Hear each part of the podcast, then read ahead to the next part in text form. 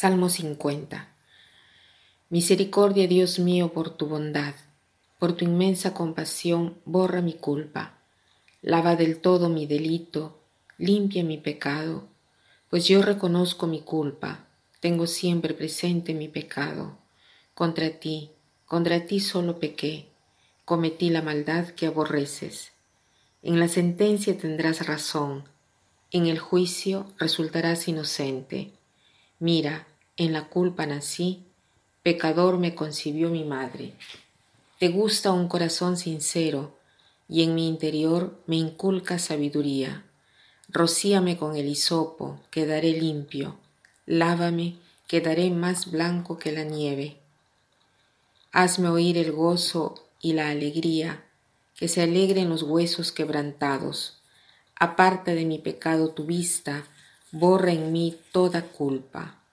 Oh Dios, crea en mí un corazón puro, renuévame por dentro con espíritu firme. No me arrojes lejos de tu rostro, no me quites tu santo espíritu. Devuélveme la alegría de tu salvación, afiánzame con espíritu generoso. Enseñaré a los malvados tus caminos, los pecadores volverán a ti. Líbrame de la sangre, oh Dios, Dios Salvador mío, y cantará mi lengua tu justicia. Señor, me abrirás los labios, y mi boca proclamará tu alabanza. Hoy es miércoles de ceniza, que marca el inicio de la cuaresma. Las cenizas son un signo penitencial, un signo que nos hace ver que somos polvo y que al polvo regresaremos. Eh, recordamos nuestra mortalidad, recordamos nuestra fragilidad y la liturgia nos pone sobre nuestros labios este Salmo 50.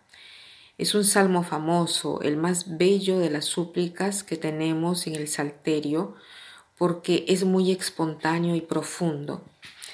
Aquí tenemos al rey David, que después de haber pecado, después de haber cometido adulterio, reconoce su culpa y lo dice con palabras sinceras.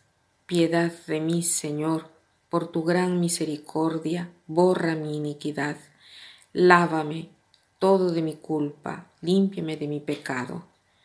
Este salmo podríamos incluso aprenderlo de memoria porque es un salmo que lo podríamos repetir durante esta cuaresma varias veces.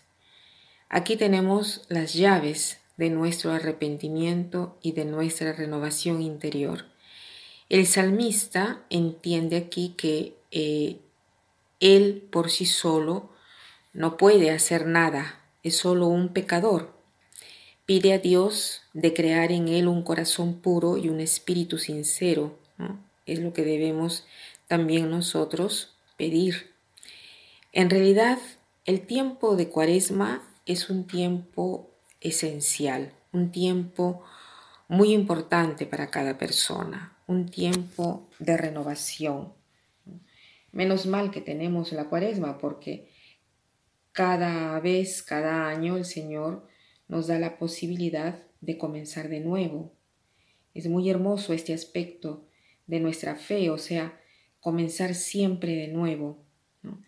Y la visión de vida que aquí el Señor nos invita a hacer no es un examen de conciencia, no es un control sobre nuestra vida, sobre nuestras decisiones, es más bien una atención particular a personalizar nuestras acciones, sí, pero no es solo esto. La revisión de vida quiere decir una visión nueva de nuestra vida, una mirada diversa de la que hemos tenido hasta ahora sobre nuestra vida, que es la misma mirada de Dios, la mirada de la fe. Entonces, eh, pidamos al Señor de hacer una revisión de vida en este sentido, o sea, de tener su modo de juzgar, su modo de ver. Así llegaremos a la Pascua renovados.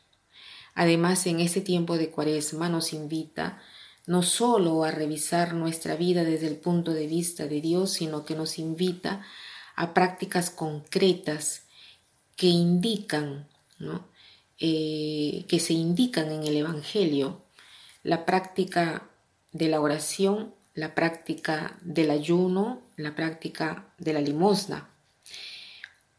Hoy es ayuno eclesiástico. ¿Qué quiere decir esto? Esto quiere decir eh, que mm, podemos, debemos hacer solo una comida y que las otras dos van hechas en forma simbólica. De una manera tal que nosotros podamos sostener al estómago y, no morir de hambre. Porque el ayuno no quiere decir no comer todo el día, sino eh, comer menos de lo que uno está acostumbrado. ¿Por qué hacer el ayuno?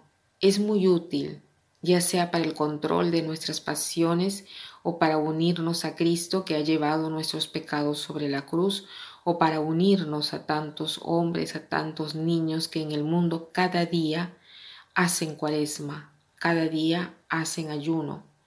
Es un modo de participar con ellos a esta hambre en el mundo que nos dice también que el hombre tiene hambre de Dios. Entonces, eh, iniciemos bien esta cuaresma con este signo penitencial. Seguramente podemos hacer el propósito de ir hoy a misa y recibir las cenizas, ¿no?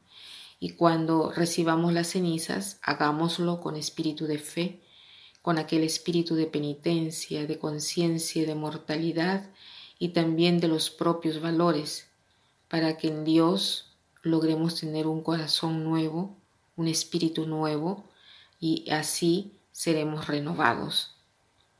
Y para terminar quiero leer una frase del Papa Francisco que dice así, la oración, el ayuno y la limosna nos llevan a la necesidad de no dejarnos dominar por las cosas que aparecen. Lo que cuenta no es la apariencia. El valor de la vida no depende de la aprobación de los demás, del suceso, del triunfo, sino de lo que tenemos adentro. Que pasen un buen día y buena cuaresma.